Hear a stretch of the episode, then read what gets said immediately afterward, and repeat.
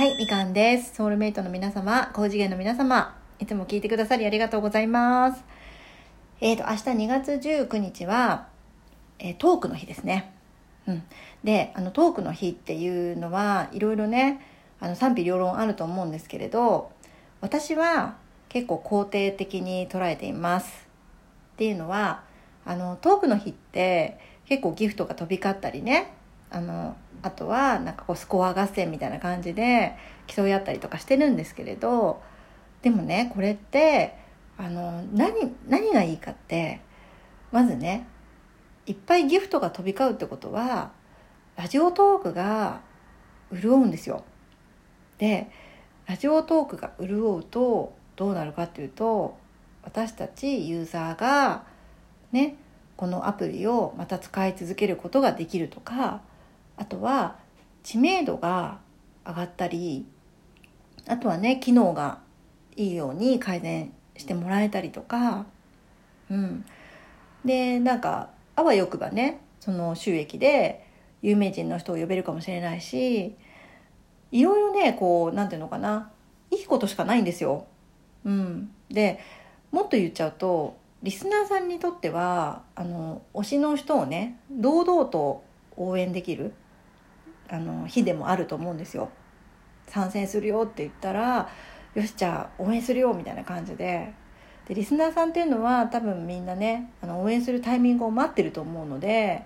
堂々と、その、がっつり応援できる日でもあると思うし、配信者の人は配信者の人で、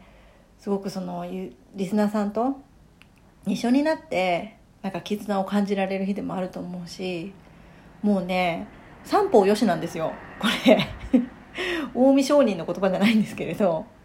ユーザーよし、ユーザーっていうかね、配信者よし、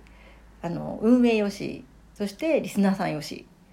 もう、いいことしかないんだよね。だから私はトークの日って結構好きなんですよ。で、明日ね、あの、指輪会長が収録で、えっ、と、トークの日に参戦するという話があったんですけれど、で、これもね、初めて会長がギフトくださいって自分の口で収録で言ってました。で、今まではなんかもうギフトなんかいらないとかね、ランキングは気にしてないとかね、その思ってもないようなことを言ってましたけど、やっとね、自分のこうブロックを外して、なんか思いを口にできたっていうことは、すごく私も嬉しいと思ったし、ね、なんかいらないって言われて送るのってなんか、ね、こっちが悪いみたいだから、やっぱりね、欲しい時は欲しいって言ってほしいなと思います。うん。だから私も、あの、会長に、会長のことを応援したいなと思うし、そしてね、皆様も、あの、応援していただければなと思います。うん。で、私もそうなんですけど、やっぱり応援してもらうってすっごく嬉しくって、うん。特にね、ギフトって本当になんか、目に見える、こう、なんていうのかな、モチベーションにもなるし、うん。だから遠慮せずに、私にもどんどんください。ということで、えー明日のトークの日、皆様、えー、指輪会長のことをね、ぜひぜひよろしくお願いします。ということで、終わります。